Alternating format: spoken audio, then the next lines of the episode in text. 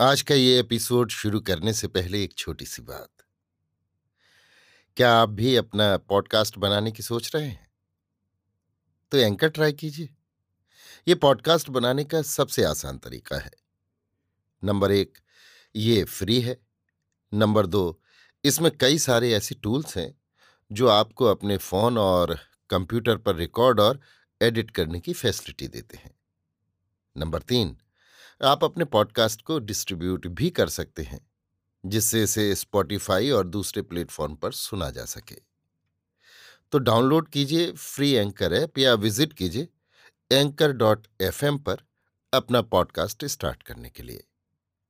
ये तो थी एक छोटी सी जानकारी, और अब शुरू करते हैं एपिसोड का सिलसिला। तो आज के एपिसोड में लीजिए सुनिए आचार्य चतुर्सेन शास्त्री के लिखे उपन्यास सोमनाथ के 110वें भाग, लाल नज़र को मेरी यानी समीर गोस्वामी की आवाज़ में। बहुत छिपाने पर भी बंदी गृह का ये भीषण समाचार अनेक रूप धारण कर नगर और लश्कर में फैल गया। नगर में हाहाकार मच गया। लोगों ने कारोबार, हाट बाज़ार सब बंद कर दिया।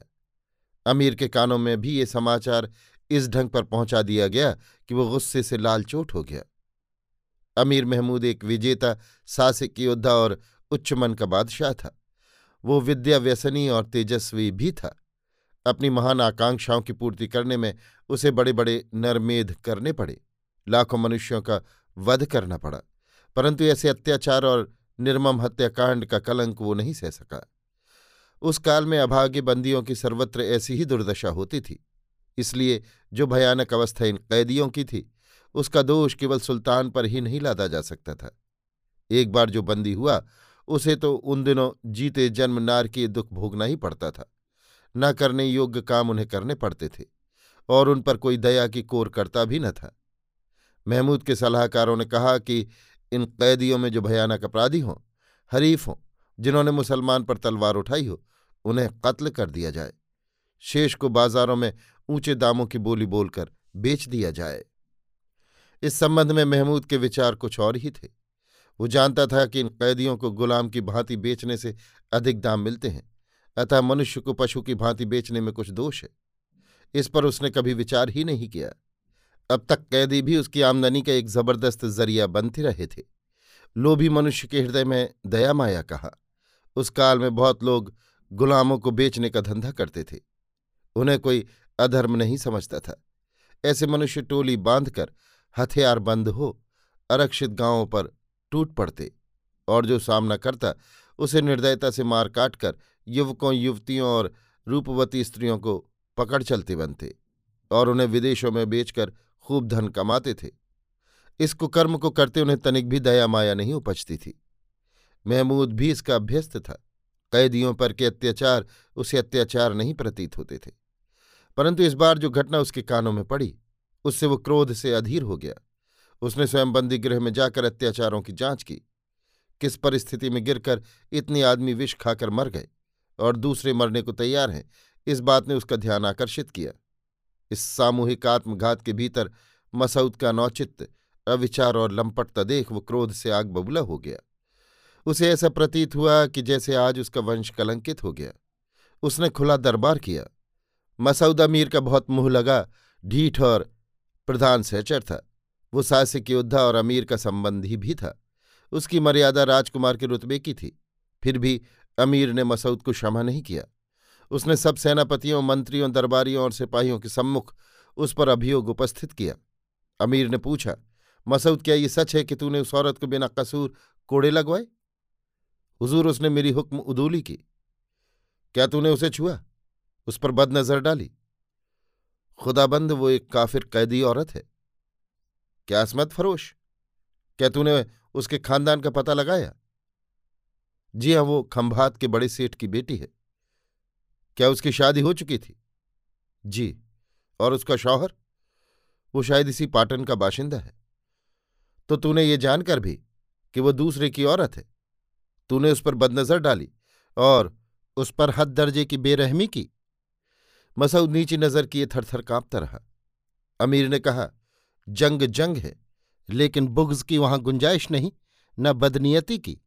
खासकर जब एक जिम्मेदार से पैसलार बुग्ज रखे, पराई औरत पर बदनीयत रखे, उस पर जालिमाना हमला करे तो उसका कसूर बहुत बढ़ जाता है।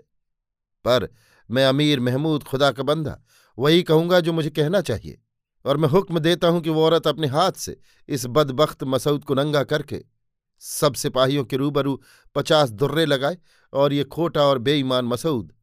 अब से सिपाही सलार नहीं, अदना सिपाही रहे।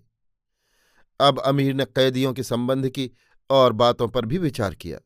इतने बड़े कैदियों के काफिले को इस बार विदेश ले जाकर बेचना उसे संगत नहीं प्रतीत हो रहा था।